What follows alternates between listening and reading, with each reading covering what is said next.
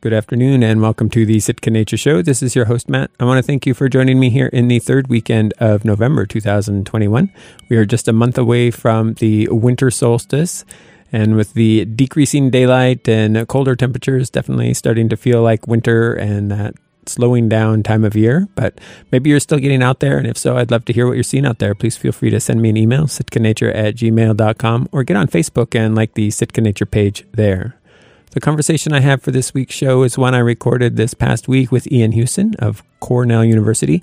He was in town working on an experiment with sea cucumbers, but we'll go ahead and join the conversation with him talking first about the work that he did over about seven years on sea star wasting disease, and then towards the end of the show, talk about the work that is ongoing with sea cucumbers.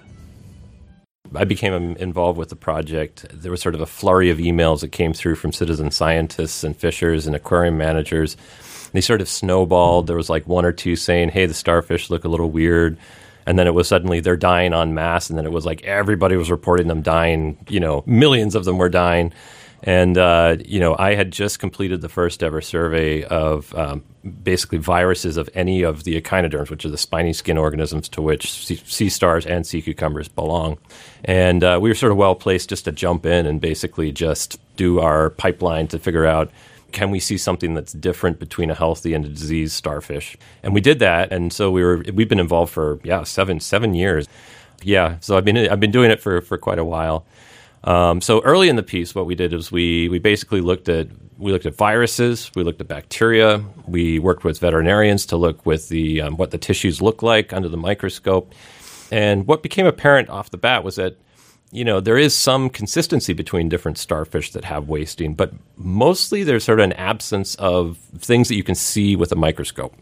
Uh, and that would be things like bacteria and fungi and other types of algae and other things that, you know, are fairly large.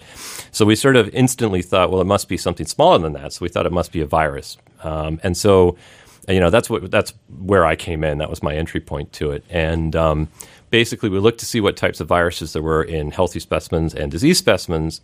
And what we found was that there really wasn't too much of a difference between them, with the exception of one virus called the sea star-associated densovirus that we found was in greater kind of prevalence in the, the libraries that we were preparing. So the, the looking at all the different viruses that are in um, you know a particular animal we call a library, and in the disease libraries there were more of this sea star-associated densovirus.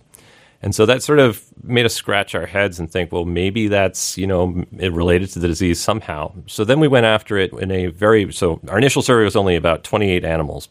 We expanded that to about six hundred fifty animals. Uh, most of them were diseased. There was uh, about five hundred uh, diseased ones, about one hundred healthy ones. And we compared it using another tool called quantitative P C R, which is uh, what they use now to work out uh, SARS-C o V two in that little swab that they take up your nose. What we found was actually that um, you know this this virus was more prevalent. There was more of it within the population, and also the amount of the virus per animal was higher in the diseased animals compared to the healthy animals.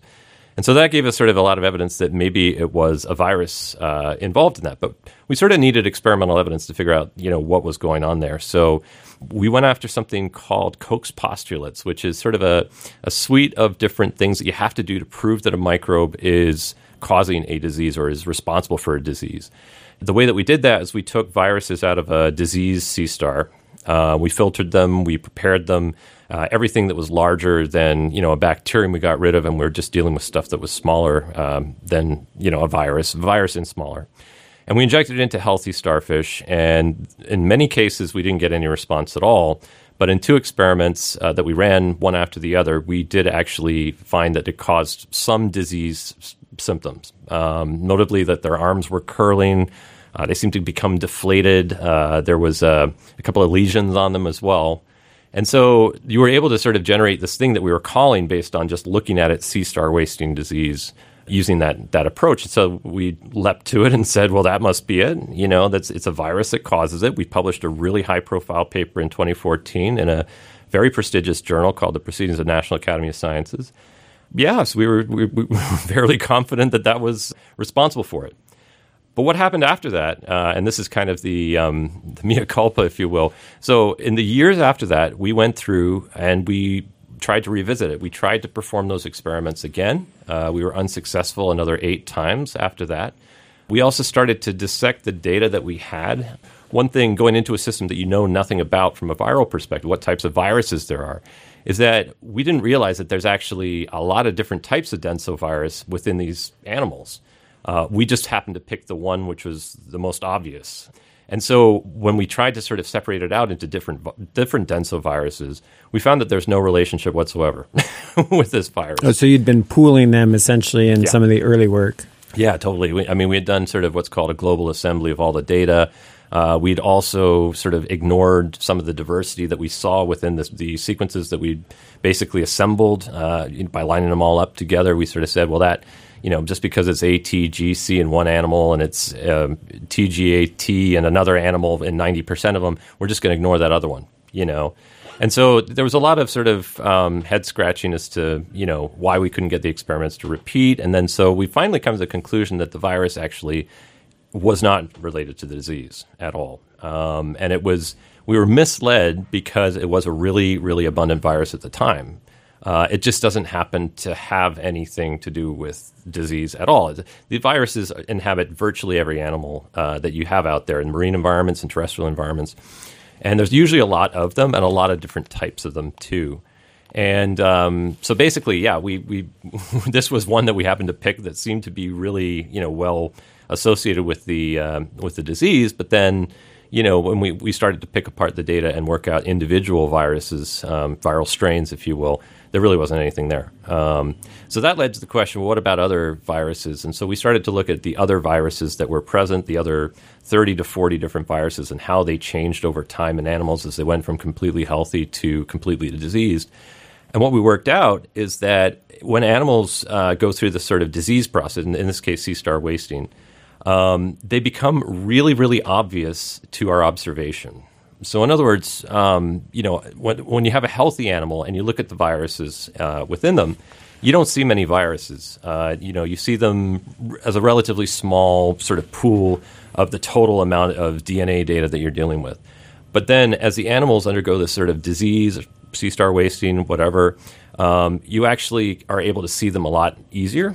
And so that causes problems because Uh, by the simple, by that simple fact, you can ascribe pathogenicity. You can say that something's responsible for disease for any number of different viruses, but you'd have to be able to prove it, and that's something that we were not able to do. So we sort of discounted the viral hypothesis, and um, you know, there's still. We looked at bacteria. There was nothing very obvious there at all. Uh, we we definitely didn't see any fungi or other types of organisms at all, and so it sort of put us back to square one. So you know, what is actually causing sea star wasting disease? So it's been so getting to that point was sort of a six year process, and then we for the last you know couple years of the project we were working on what actually might be responsible for sea star wasting, and um, initially we were sort of back to square one. You know, we okay, so the the viral sort of taking the, the Koch's postulates demonstration, um, that worked once or twice, but it never worked again. Um, and so so that would be, it's it's there when they're diseased, and if you introduce it, then the disease forms? Exactly. I, yeah, I was curious, yeah. when you when you did that, your control, was your control simply just leaving the starfish alone and not giving them anything, or did you inject them with a, a, a pure saline or something that... Yeah, so we, we toy around a little bit with our controls for that. In that case, what we were doing is we were taking the viral inoculum, so this um, tissue homogenate. We put uh, tissue in a blender. We filtered out everything that was larger than bacteria, bacteria and larger. And then for the controls, we heat treated it. So basically, we zapped it in a microwave for mm-hmm. a couple minutes. And if you're a virus, you're going to fall apart. If you're a cellular organism, you're going to fall apart.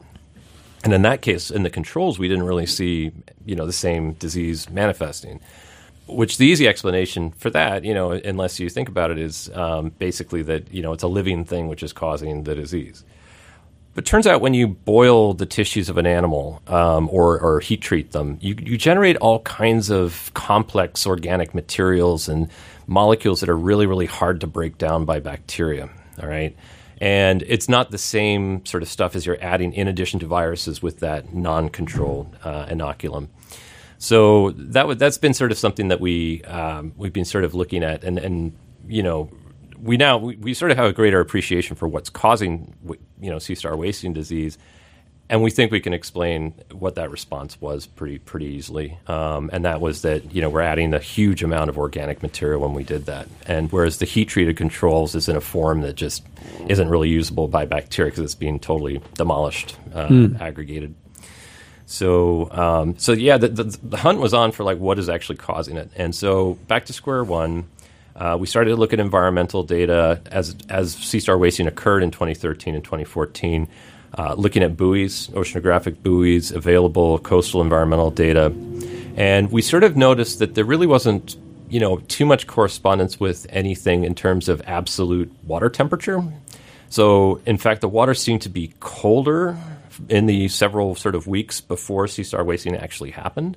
Uh, there also seemed to be a drought happening before that. And basically the only time that wasting, in about half of the occurrences, there was sort of this pulse of warm water and then a pulse of cold water and then back to, you know, warm water again. So this rapid swift uh, shifts in temperature. So we went out in twenty eighteen to go and investigate this. We we designed complicated experiments with water baths and things to be able to swing the temperature up for twenty-four hours and then down for twenty-four hours, thinking that that was totally key to it. And we got animals from the field. This is in Santa Cruz in California. And we, we brought them into the aquarium system to acclimate. And within the acclimation phase, they started to waste away. And, and there was no change in temperature at all during that period. So that sort of really, you know, having designed all this stuff and shipped out lots of equipment like what we did here to Sitka, um, it was a bit of a downer, but it sort of, that also was fairly insightful. It seemed that whatever was causing their, you know, this wasting disease was something either coming through in the seawater system into the sea tables or something they experienced when they were in the field that simply just gets worse when they're when they're in the aquarium system. So we started to um, explore a little bit more thoroughly a few other things. Desiccation, we thought perhaps hot summer days being uh, in the intertidal might cause it. So we took them out the water on a you know day when it was ninety-two degrees uh, for an hour, some for three hours, and then saw like how you know how they responded as far as whether they developed wasting faster. Um, we also uh, we did we did a few perturbations of them. Uh, we added, I think we did another uh, viral inoculum sort of similar to what we did before. Um, and then we played around with water flows as well, so fast water versus slow water in aquariums. And uh, the results from that is that basically everything causes wasting. Um, if you put fast water, they waste slower. Uh, slow water flows increase wasting. Desiccation increase wasting. Um, the addition of organic materials or tissue homogenates induce wasting. And so um, that sort of left us a little bit... you know, up in the air. It's like either nothing causes wasting or everything causes wasting. And it wasn't until we got back to the lab and we took uh, samples of their microbiome, uh, the surface of the animals, which we tracked during wasting progression. Uh, so going from completely healthy to diseased, that we saw this increase in uh, bacteria, which can only exist in no oxygen conditions uh, on their surface. And that happened before they wasted or at the time of wasting. Uh, so most times in the marine environment, is, there's tons of oxygen out there, right? You know, it's bubbles and waves and, um, you know, oxygen easily gets into water, diffuses into water. But under conditions where you get sort of low flow or large amounts of bacterial activity or, uh, you know, deeper waters that are, have not been ventilated in a long time, they can come up to the surface waters. Then you can get anoxic conditions. And that's where you would expect to see these anaerobic bacteria. The fact that we found them on the surfaces of sea stars, which are obviously they have to breathe, and so they're usually in oxic waters, suggested that something was growing on their surface uh, that would otherwise generate an, an anoxic environment within a few millimeters of their surface. So that led us to sort of test the hypothesis that it was actually microorganisms right in the very uh, you know interface between the animal and seawater that were causing this wasting condition. And so the following year, we went out to Bodega Bay Marine Lab in California, and we took sea stars, we put them into flow-through aquariums, uh, we added a whole bunch of different types of sugars and organic matter, and also uh, we took phytoplankton and uh, particulate matter from, from coastal seawater, and we added it to the, the sea stars and then looked to see you know, whether they waste or not. And, and the short answer is that, yes, all of those do cause wasting over and above the controls, uh, much faster. And so we started to look at the bacteria. Again, we saw this sort of uh, change in the community structure that went from completely aerobic bacteria to anaerobic bacteria. And so that sort of provides us evidence that, you know, organic matter does, which organic matter is things like sugars and proteins and, you know, carbohydrates and, um, and that's what bacteria thrive on, right? They, they use it up, and in doing so, they consume oxygen. And by if you have enough of that activity happening, it generates this little anoxic boundary layer on the surfaces of, of sea stars. Um, so we sort of said, well, okay, that's actually a viable mechanism uh, that might be explained by all of the patterns of sea star wasting emergence all up and down the coast. Everything from the pulse of cold water that occurred in the middle of summer, that's upwelling, um, through to the reverse pattern of um, association with temperature. So in some places it was high temperature, some places it was very low temperature, like in Oregon. That's upwelling as well. That's upwelling brings nutrients and fuels phytoplankton. The phytoplankton spit out a lot of carbohydrates, and that's what fuels bacterial activity. So um, so we sort of looked back as well. We were sort of questioning, you know, was anaerobic condi- were anaerobic conditions around in twenty thirteen, twenty fourteen? We don't have a time machine, so we can't go back and actually measure it in the field.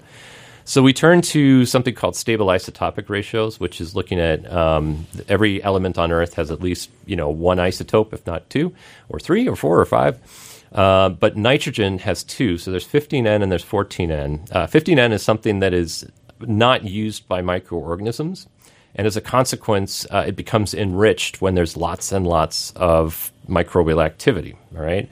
Uh, that's why if you go to sewage, for example, it's like lots and lots of fifteen N, uh, but not a lot of fourteen N, because fourteen N is all being used by microbes uh, in its degradation. So we looked at the tissues of healthy and diseased animals, and we found that there was, sure enough, an enrichment of fifteen N in the tissues of the diseased animals, which suggests that, you know, back then in twenty thirteen, there was actually some sort of hypoxia happening as well. And then the other thing that we were thinking about is, well, why were some animals, you know, more affected than others? We know that some species were really heavily affected. Um, the sunflower stars, for example, they're they're almost extinct down in the Salish Sea. Um, and so we're thinking about this in context of like this idea that you get this anoxic boundary layer around, you know, animals. And we started to realize that the animals that were heavily affected were the ones that were really plumose, like it, they had a lot of corrugatedness on their surface. They were ones that had lots of spines and, and gills and fluffy things out the top, whereas those which were relatively flat were not affected at all. And so we, you know, looked at that. So basically, we, we came out here in twenty nineteen, collected a few different species of sea stars uh, from Sitka, uh, whole specimens, uh, intact specimens. We took them back to Ithaca. Uh, we also got some from Bodega Bay and from Santa Cruz, California. And we put them through a computed to, computed to, computer tomography, a C T scanner, right? What you get done at the hospital if you you know have an injury or something. And that allowed us to calculate the relative uh, rugosity on a really, really fine scale between different species of sea stars. And so when we compared those sea stars that were heavily affected with those that were not affected or less affected, it fell out exactly as we were expecting. Um, the sea stars that were really, really fluffy were definitely significantly more affected by wasting than those which are flat, which holds true. So if you think about like things that, that are corrugated, they have this sort of much thicker layer of water over their surface than something which is relatively flat. Um, it's kind of like if you go into a forest, uh, the air does not move as fast as if you're out on the lawn uh, out in front of your house or whatever. All right. Um, it's just there's less sort of resistance to movement Uh, on your lawn compared to the forest. So the same idea with the surface of starfish. So we wound all this up together. We also have a couple of other lines of evidence, um, like how fast they breathe, and um, also, you know, other evidence looking at the types of bacteria that are there.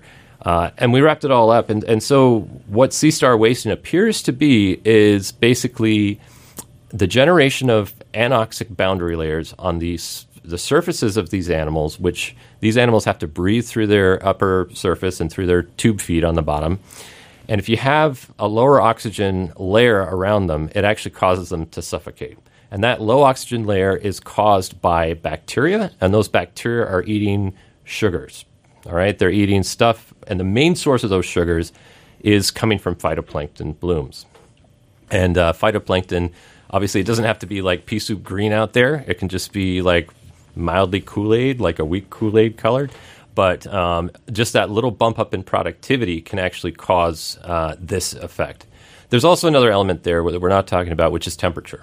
All right, um, temperature, when seawater warms up, it can bear, it can actually hold less oxygen, right? Um, if you boil water, it, it, you know, the oxygen goes away.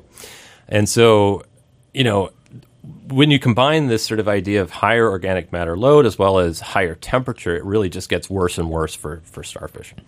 And just getting back to those experiments that we did back in twenty fourteen, why did we see, you know, a response to this one enrichment experiment? It's when you grind up tissue of an animal, you generate huge quantities of organic matter that bacteria love to live on, okay?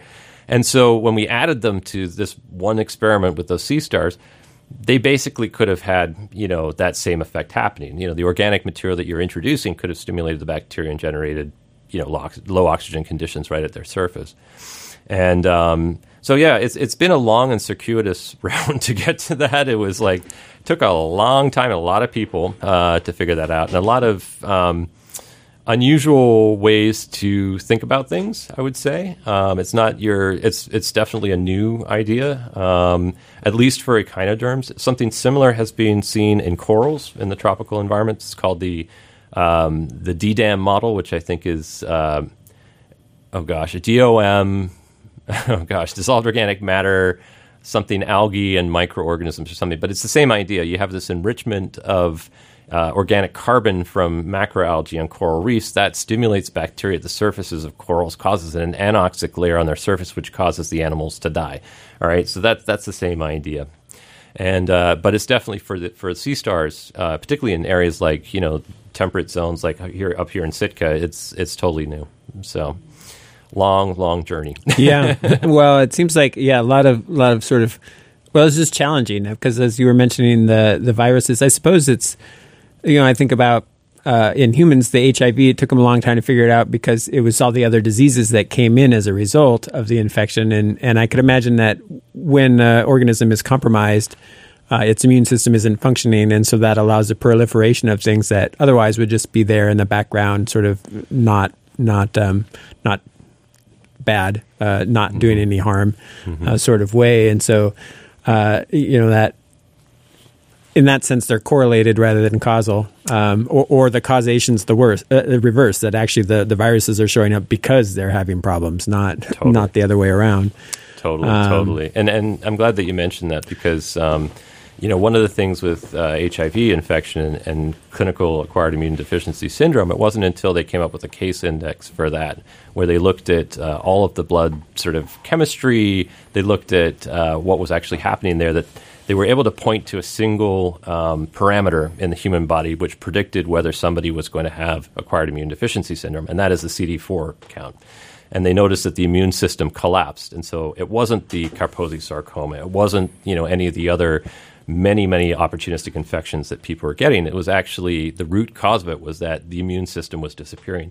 And then it was, a, oh gosh, four years until they were able to isolate uh, a virus. Uh, at, well, four years after the first sort of outbreak happened in the United States that they knew about. There was actually one that happened a lot earlier than that. But um And it took a long time to work out the causal agent, which we now know is, is human immunodeficiency virus. So the, the same thing with sea stars. Um, part of the difficulty early in the piece when we started to work on them was that when you look at a sea star, uh, they either look healthy, totally normal, or they look like something else as, you know, they're unhealthy, right? And the problem is, is that everything that looked unhealthy was suddenly ascribed to sea star wasting disease. Um, and there was no case definition for it. Uh, it was all based on gross observations. Did it look normal or did it look abnormal? And what we sort of decided after uh, oh, about four years was that we really needed a case definition. We needed to have something, some defining characteristic that you could point to and say definitively that this was wasting. And it wasn't until this year that we actually published that for one of the species, for Pisaster ochraceus. And in that case, it was the uh, presence of an unusual uh, type of immune cell within the uh, the sea star, which seemed to be a characteristic uh, marker, if you will, of wasting uh, that we observed in an aquarium system. Um, but whether that translates to the whole host, the millions of other sea stars that people have been recording as, as wasting or not, we'll, we'll never know. You know, does it look abnormal? Yeah, it's it's abnormal, but it could just be a peck from a bird. It could be that it got stuck in a tide pool with unfavorable water conditions. It could be any number of things, right? And um, I, I got into an argument with, with colleagues because they're saying, well, that wasting is different from that wasting. Um, it, it, no, no, no. The wasting that you're seeing in your aquarium systems is different from the wasting that we're seeing in the field. And I asked them, well, why? How? W- what's the criteria for that? And they said, well, it just is. you know, but having a sort of defined characteristic for a disease is vital uh, to be able to um, work out what's causing it. You know? Yeah, I suppose otherwise you end up, you know, um, essentially looking at different things under the guise of the same thing and, and mm-hmm. getting contradictory results that, that aren't so helpful. Totally. And, and, you know, trying to find a unifying sort of thing that would be causing it, or, or maybe a, a small number of variables that might be causing a disease uh, if it's not a pathogen. Um, if you've got multiple different conditions happening at the same time and your sole characteristic is that they're abnormal or normal, uh, it makes it, you're, and each one of those conditions is caused by something different, you're never going to find it. Yeah. You know? So, yeah, it's, it's, it, we, we gave it the name sea star wasting disease. Um, I actually, these days, for about three or four years, I've been calling it just sea star wasting. Yeah. Because it's just an abnormal. Well, it's, it's, interesting, I mean, how fast some of them just fall apart and others seem to hold up a little better. And I guess I've heard of some people, you know, noting somewhere where like a, an arm or two was shed, but then the animal seems to recover. And, and you know, I guess, again, that could be could be other things going on, I suppose, in, in practice in each of those individual cases. But uh, it is interesting to me that, you know, and when you were speaking, you, you you alluded to here, and I, I heard you speak a little more directly to it yesterday, but the... Um, that some of these animals are living pretty close to the envelope in terms of oxygen into their into their system. That it's actually diffusing into their system. I don't know if it can diffuse in from, from the air or if it's only when they're in the water, but um, that that they relatively easily go into this anoxic hypoxia that that that they can't afford to not have. And what I was kind of curious about is is and, and you know, this may go beyond what anything you've looked at, but just thinking generally, it seems that, you know, obviously there's this balance between investing so much that like, like there's a cost to investing in, in having some headroom. On the other hand, if you don't have headroom, then you're not very resilient, and, and changes in conditions can really, you know, put the hurt on you. And so, you know, with that in mind, I'm, I, it just seems interesting to me that these would be living so close to the margin, so to speak, that, that a relatively small perturbation. Now, part of what made this remarkable was that it happened up and down the coast, and maybe it happens all the time in small little pockets. Mm-hmm. Um, but still, the same question for me is like, wouldn't wouldn't there be a, a long-term benefit over over big climate cycles and stuff? Over over, I mean, yes, we we have the, the global warming now, but there's been mm-hmm. climate cycles and, and localized, you know, hot dry periods or whatever. Mm-hmm. That sort of lack of resiliency would have been problematic somewhere along the way. But I, but I don't know. I mean, that's kind of the question that just comes to mind around around well, some of this. No, for sure. I mean, I think that there's, like I, we found basically that, you know, pisaster, the, the ochre stars, really kind of uh, using as much oxygen as it could actually theoretically diffuse across its surface, which is kind of an amazing thing. There's also this thing of selection that goes on, genetic selection.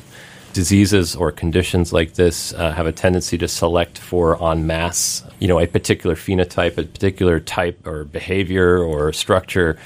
And uh, so it could just be that this will then lead to a more a population that might have a little bit more headspace. Echinoderms in general are referred to in, in the scientific literature as boom-bust phyla. They boom, they have these huge population increases, and then they disappear, or they, they die off or get eaten or, or whatever, and then they come back again in a big sort of boom a few years later. And, um, you know, that I think lends itself to having these very large changes in, um, you know, uh, characteristics that make them, you know, more resistant to environmental conditions. Um, so currently what's happening is that people are looking at the... Um, the population genetics of surviving populations, the ones that have come back since this big disease took over. Um, and mostly they're not finding too much. To be honest, there's not a lot of difference between them. But they are the things that they are able to find from a genetic standpoint, they can't identify what they are because they're, most of the genomes of organisms are not, you know, we don't know what it does. But we know that it's there and it's being, you know, switched on in the surviving populations. We don't actually know what it is doing for them. And that t- actually, that process takes a long time too. But um, there's, you know, the other thing that we're looking at is to see whether before this event, Um, whether there were morphologies of, of sea stars that were different to what's happening now. You know, has it resulted in flatter starfish? Is it, um, you know, are they, for example, do they have a greater surface area to volume uh, now compared to the back then, and that would be just selection on the population. Um, so it's it's you know interesting. It will be interesting to see what happens with them, and and yeah, they will they'll come back. Yeah, you know, I don't think they're gone. Nothing, you know. I think in certain spots, particularly in the you know down south and and the Salish Sea, uh, you've seen a dramatic enough decline in population and takeover of you know the ecological niche, if you will, by the leather stars. So they're not going to be back for a long time, you know, if at all. But they're never going away entirely. And I do have to, you know, there are efforts underway to try and breed them in captivity, to reseed populations in key areas that are missing starfish, I think, altogether. Um, and hopefully, you know, those are successful in bringing back a breeding population. But yeah, I think y- y- all you have to do is look out. So working here at the U A S uh, off the uh, the boat ramp, look down in the water and you'll see a million Dermasterius, the leather stars. Pretty sure they haven't been the dominant sea star in that area uh, for a long time. I think those are ones that came about since the sea star wasting took over. And Dermasterius is a, one of the organisms that is not affected. It's a very, very smooth starfish. So it seems to have taken over as the dominant sea star uh, in much of the Pacific coast now. hmm.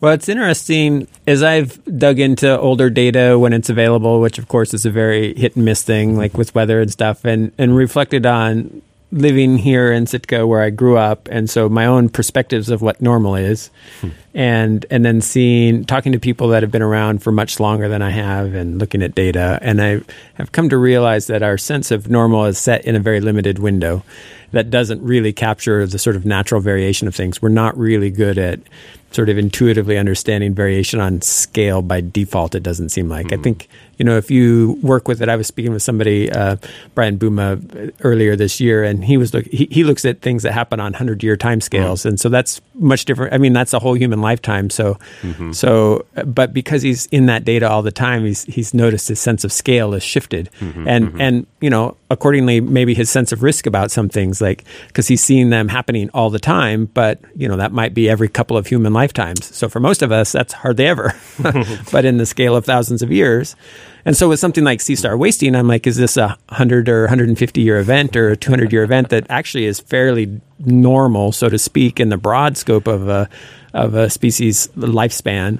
Uh, but but we're just seeing it and being like, holy cow, this is crazy. That, that's uh, a that's a great point. Um, so when we went into this, we thought that it was a brand new phenomenon. Um, there had been a paper before by uh, Chris Harley at U B C and Amanda Bates, um, also at U B C, uh, looking at sea star wasting and Pisaster ochraceus on Vancouver Island. It seemed like it was a much smaller uh, disease event that had occurred. And, um, you know, we sort of did a scan of the literature, and it seemed like it might be the same thing, but we weren't too sure. But it seemed to be on a much grander scale. And uh, we looked back at where else it had happened. There was a, a paper that came out from a research group uh, in the Channel Islands that got published in the Proceedings of the Symposium of the Channel Islands back in nineteen ninety-seven, which gives a beautiful description of sea star wasting uh, down in Southern California. So it had been these little pockets of it. Um, and then looking back in time, you know, we were curious, like, have there been mass die-offs of starfish recorded before? So we scanned the literature, um, and there's lots and lots of reports of starfish on the East Coast. Uh, they were considered pests for the oyster fishery over there, and they even had ways of getting rid of them by putting a bunch of lime in the water and trying to dissolve them. And um, but we did come across some interesting uh, reports. So there was a paper in nineteen seventy-two that had a beautiful photograph of sea star wasting in Europe, uh, exactly the same. Uh, there was a paper from Australia in nineteen ninety-nine, I want to say, from Tasmania, that reported the same kind of disease-ish event. And then um, the, the the late John Pierce, Professor John Pierce from University of California, Santa Cruz, he died, I think, last year. Um, he was amazing at pulling scientific literature from the eighteen hundreds, just unbelievable. He found a report buried in the Report of the Fisheries Association of New Hampshire, which basically was an one hundred percent accurate description of sea star wasting disease. It was literally the animals lose turgor, uh, their limbs curl, uh, lesions form on their surface, their guts hang out, and they eventually dissolve. one hundred percent identical. And so it looks as though sea star wasting has at least been recorded in, you know, some form or another for at least one hundred twenty-something years. And uh, that means that it's, you know, yeah, it's been around. It's, it's just little pockets of it, and it just happened to be a really, really broad-scale really obvious event that happened in, you know, twenty thirteen, twenty fourteen. And I think part of that is that people were alerted to it based on the earlier reports in Olympic National Park, and they were just looking in the water, essentially waiting for, for something to happen. Mm. Um, and and thankfully, um, and, and I've got to give a huge shout out for uh, citizen scientists involved with this. You know, we scientists were not out in the field looking for this at all, um, or not not as much as we'd like to. And citizen scientists really carried it through and made lots and lots of reports of sea star wasting, things like iNaturalist and other um, uh, marine rocky intertidal network, um, and really sort of gave us this view that, yeah, it's happening everywhere. you know, it was, it was a pretty astonishing effort from, from the citizen scientists side, which, of course, we very much appreciate.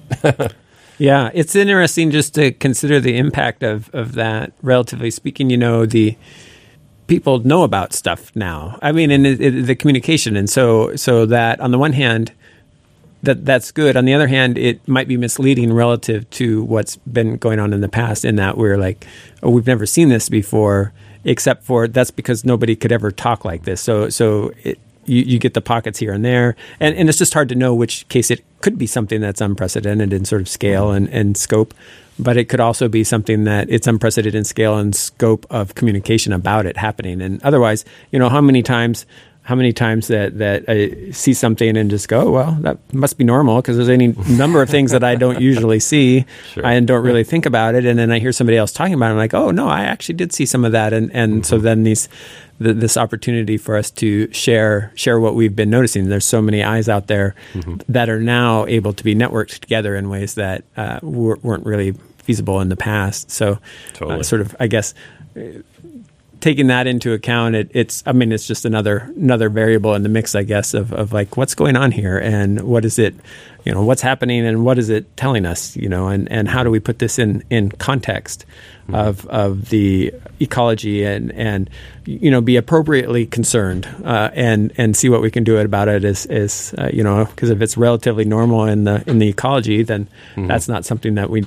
necessarily need to do anything about except for except for monitor. So mm-hmm, mm-hmm. Uh, yeah, it's always hard, it's hard to tell. But so, as I mentioned at the beginning, you're you're here for uh, sea cucumbers, which which as I if I'm remembering correctly, you you um, got some reports of some something going on with them in a fishery in, in Southeast Alaska, and and uh, I guess you're the on call on call person, on call virologist for uh, marine echinoderms, especially at this point. World's only echinoderm virologist. No, yeah. That's not true. There's there's actually a lot of uh, people investigating viruses of sea cucumbers and uh, sea urchins and all that, particularly with reference to aquaculture in places like uh, China, mainland China. But we certainly were sort of well-placed for it because it happened. So this happened about twenty sixteen, um, twenty fifteen, twenty sixteen. Uh, down in Ketchikan, there was a, a report that uh, some of the sea cucumbers that divers were pulling up were, after they were punching them, were turning basically to mucus. You know, they were really uh, in a bad way. And so because sea star wasting was ongoing at the time in the region, there were some questions as to whether it was the same thing. And so we became involved simply to have a look. Um, we, we didn't really, you know, we were already really heavily, way too busy working on sea stars. But what we did is we took uh, some of the diseased uh, sea cucumbers and the healthy sea cucumbers, and we did sort of our, our traditional prepare viral metagenomes and see what's different about them. And the short answer is that um, there really wasn't too much different at all. Once again, it was that same story where if you look at the to- you know the total diversity of viruses uh, in healthy and diseased animal, they're going to be virtually the same. And there really wasn't any sort of differential representation either of them. But we did observe something really unusual, uh, and that's something called a flavivirus. Uh, and now most viruses that we come across in marine environments are all You know, uh, they're all what we call single-stranded R N A, uh, non-enveloped viruses. So certain types of viruses have envelopes, which are these lipid outer layers. We're most familiar with SARS-C o V two that has an envelope with spike proteins on the outside. But most of the ones that we come across in marine environments lack that envelope entirely. They're uh, simpler, if you want to uh, put it that way. But we've never come across a flavivirus before. And flaviviruses are a particularly interesting group because they are related to things like dengue virus and Zika virus. Distantly related, I should say. And so it's great knowing that there was a virus back then. What do we what do we do about it? Like, what, it obviously was not associated with the disease. And I want to emphasize two things. First, this flavivirus does not mean that you can't eat it and also that it's not going to cause the animal to die. Most of the viruses that we see are just naturally there, and they're uh, not pathogenic at all. So there's no reason to be alarmed about that. But it did provide us with a great opportunity to test this, um, this boundary layer hypothesis with a single virus that we know is there.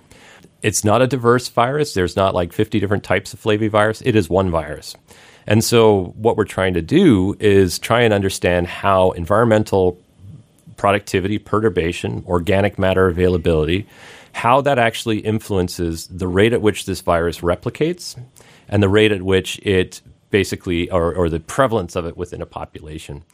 And so uh, we've been out here. We, we came here because it, it's a really fantastic um, opportunity institution to do work. There's great access to seawater, which is just down on the um, the, the boat ramp. Um, it's got a great lab facility as well. The collaborator Joel Marcus is here as well, and um, just just. You know, everything fits. One of the biggest advantages is that uh, you have a FedEx depot uh, at the airport, which isn't that far away, which makes it easy to uh, ship stuff in and out for us. Um, and so what we've done is we've um, collected um, w- about forty-two of these animals. We've put them into aquariums, these outdoor ponds, these kiddie pools, as we introduced at the beginning of the program. And we've added sort of various different substrates to them, different uh, sugars, for example. So we're glucose, most people are familiar with that. It's like uh, related to sucrose, what you put in your coffee.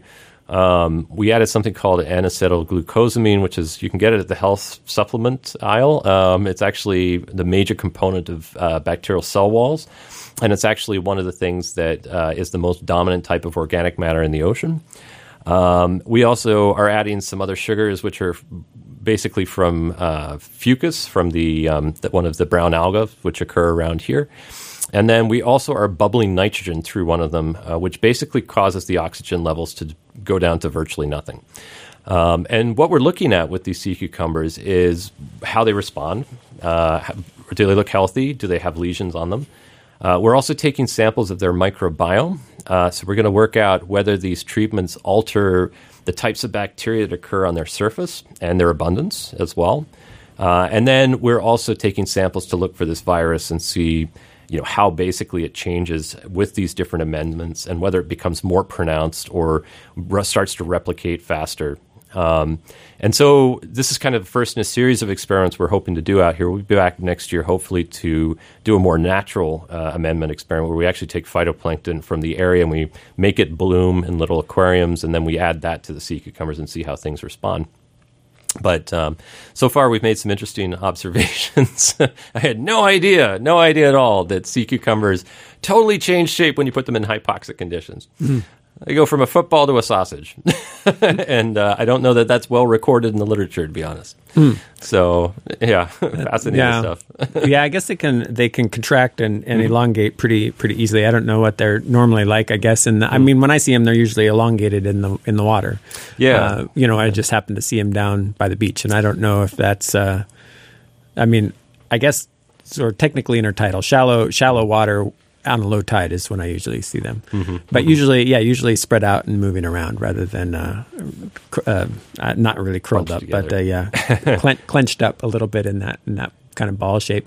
Mm-hmm. So um, the viruses, are they? You know, you mentioned you're sampling the microbiome, and I guess I'm used to thinking about microbiome from a human context, which is like my guts, and and then I then also my skin. I hear about it on on mm-hmm. my surface, and so those are sort of the two. To, but then I guess probably I, so, so. So the other uh, thing that I don't really know about is is like, is there microbiome within the, the flesh, the tissue of these animals, or is it in their intestinal tracts? Or I mean, like, where is it that you're looking at the microbiome in these these animals? It's everywhere. Um, so yes. Uh, so one of the key ones that we're looking at is the outer epidermis, so their skin. Um, there's also the intestine as well. So the intestine's an interesting one because it's usually a mixture of bacteria that kind of live there permanently and also stuff that they're eating that mm. passages through. So disentangling that can be quite hard for an animal that consumes basically mud and filters out little algal particles. So ninety-nine percent of what you're going to see is just their food. Um, but there's definitely, there's microorganisms that actually live firmly buried within their tissues as well. Mm. Um, in fact, series of studies in the nineteen eighties and early nineties, I believe, uh, looked at these what's known as subcuticular bacteria, and they occur in sea stars as well. There's also in some in sea urchins. And um, looking by microscopy, um, they found these spiral-shaped bacteria, which are really abundant underneath their the very outer layer of skin. And those spiral-shaped bacteria are spirochetes. And we probably are most familiar with the spirochete uh, Leptospira, which is Lyme's disease. Um, that's not to say that they have Lyme disease, right? But uh, they're, they're in the same sort of family. And from a physiological standpoint, those bacteria are mostly what are known as microaerophilic. They exist in really, really low oxygen conditions, not altogether hypoxic or anoxic conditions, but they need lower oxygen conditions to survive. And so um, the reason that they're there is that underneath the surface of the animals is mostly depleted of oxygen because the animal's using it up. Um, so, yeah, they, they have microbes living in them. Um, the one place that they don't have a lot of microbes is within their, um, basically, between the organs and the outer skin. It's called the salamic cavity. Um, we've done many, many studies to sort of count the bacteria that live in there, and there's there's none. They're virtually sterile. And the reason for that is that these animals have a really efficient set of cells which they send out in response to any foreign object within their this sort of vessel, this uh, salamic fluid, and they munch them up, and, and it's gone. And it's quite remarkable because um, more recently we're working with a scientist, um, M. Lim, down in uh, Simon Fraser University in British Columbia. And M.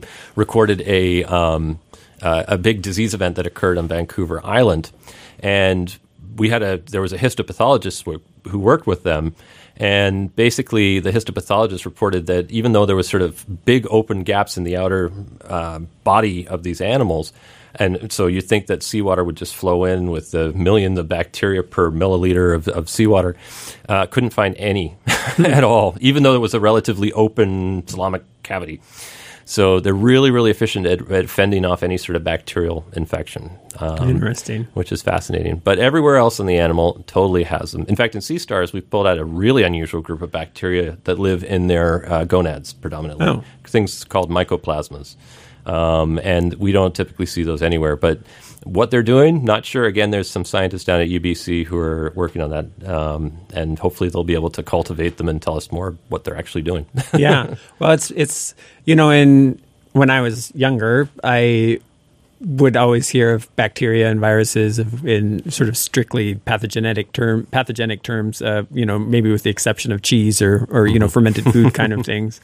Um, and, but in more recent years, you know, I, I guess there's become a much more nuanced understanding of the role that bacteria and other microorganisms play in the broader environment, but as well as our sort of internal environment, and, and how complex that can be and how important to maintaining health in, mm-hmm. in humans, you know, our gut intestinal flora, so, so to speak, and that having that be misadjusted for whatever, like taking antibiotics can, sure. can affect that. And then suddenly you have all sorts of you know, digestion issues or something.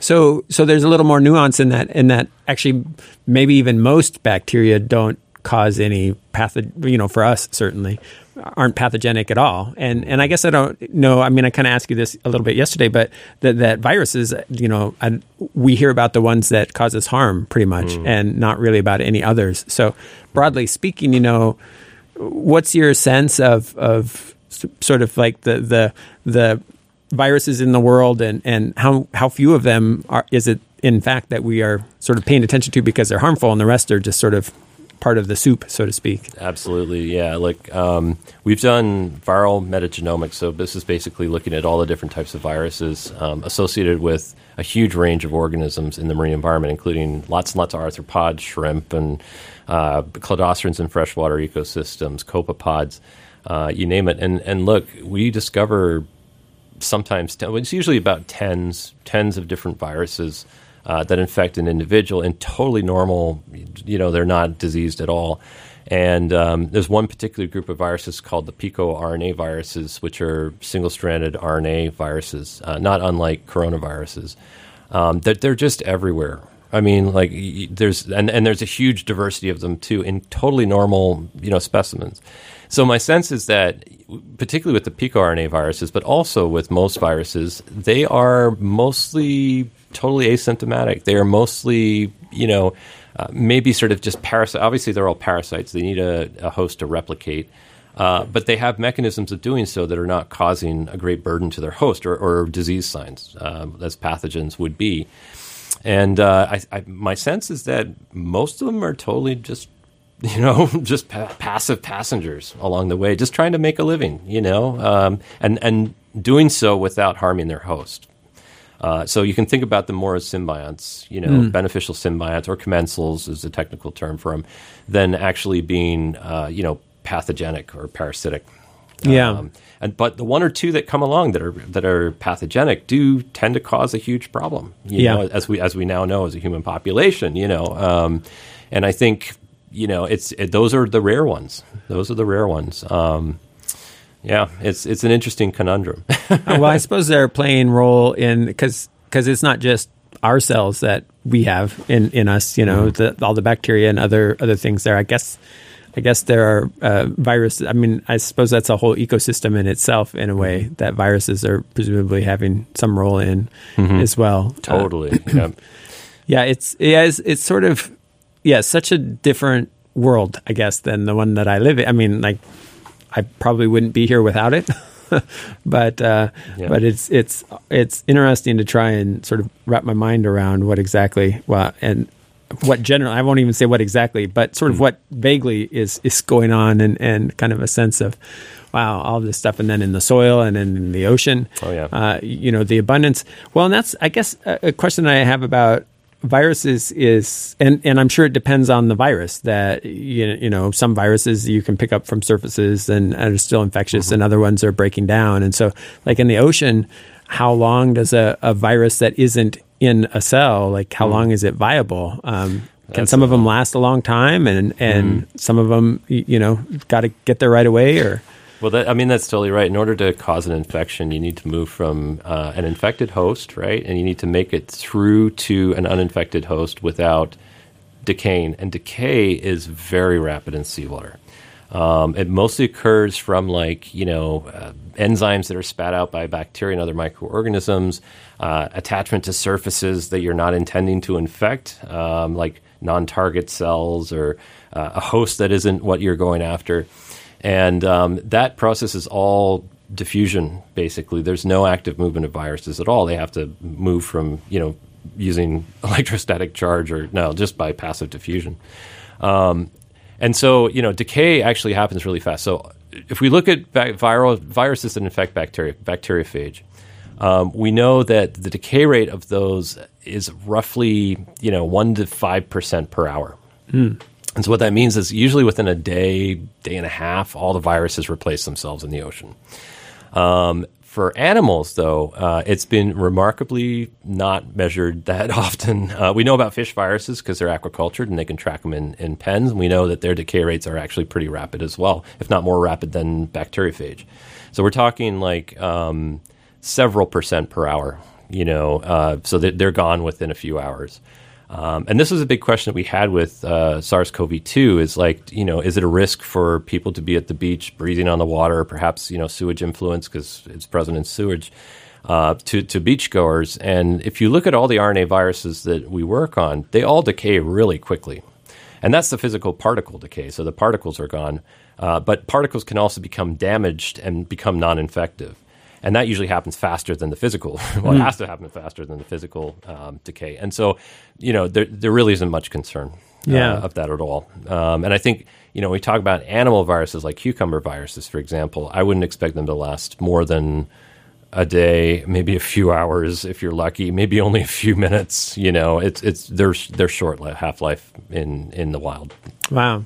And so it's, it's kind of astounding because because if I remember correctly, there's an a whole awful lot of viruses in the ocean. And if they're replacing themselves every, every couple of days, you said, mm-hmm. um, that's a lot of, that's a lot of, uh, I mean, viruses are so small, but there's so many of them. I guess it still adds up to a lot of biomass. It's kind of oh, cycling yeah. through the viruses. Yep. Uh, if you, if you add up all of the uh, carbon associated with all of the viruses, which are in the ocean, there's about ten million virus particles for every milliliter of seawater. Uh, remember that next time you accidentally ingest water when you're swimming. Um, don't worry, they're, they're not going to harm you. Um, but if you add up all that carbon, you're talking about thirty million blue whales. wow. on the planet. That's a lot. And so that's that's ba- basically that that level of, of carbon is being cycled through living and dying, so yeah. to speak, viruses every every day or two. Yeah, there's there's this phenomenon called the viral shunt, which occurs. Mm-hmm. So most of the viruses in the ocean affect bacteria and other smaller organisms, um, or microorganisms, sorry, that are floating around in, in uh, the plankton. And when you do the mass balance, sorry, not the mass balance, you do the calculation as to how much carbon they're liberating on a daily basis of all of the carbon in the ocean, it's about twelve point five percent are liberated wow. by viruses. And that goes back into organic carbon, and that gets taken up by bacteria again. They get killed by viruses. That gets released back into organic carbon. And so it's this constant cycling through viral activity, through killing of their hosts, Uh, that basically allows productivity to happen in the ocean. Wow. So viruses are totally key to the ocean function. Hmm. You know, uh, we tend to think of them as very negative things, but actually they're they're totally natural, um, and they're really, really important. Wow. Well, yeah, as we wrap up here, I, I know that you are interested in, you know, continuing the work on sea cucumbers. Is there anything that local folks here could do to help out with that? Absolutely. So we've been, we would love to partner with um, fishers in the region, cucumber divers, uh, citizen science groups, uh, school uh, groups, um, whoever. Um, but basically what we're trying to do is we are developing a field deployable kit for basically detecting this one sea cucumber virus. So what it'll involve is basically taking a small piece of the animal, probably a tube foot, you know, with little extensions on the bottom of the animal, uh, sticking it into a tube, and then basically put it into another tube, waiting an hour, and then it should tell you by a ch- color change whether there's the virus there. So we'd like to get a handle on how this virus changes over a season. Um, so if people are routinely kind of looking out for sea cucumbers, or maybe just during the fishing season, um, that's something that we you know, would love to partner with you know, groups with. Um, so if there's anybody who'd like to get in touch, please contact me. Uh, my email is Hewson, H E W S O N, at Cornell, C O R N E L L dot E D U. Um, and, you know, the other aspect of it is we're also trying to get a handle on the environment, particularly around sea cucumber uh, dive sites.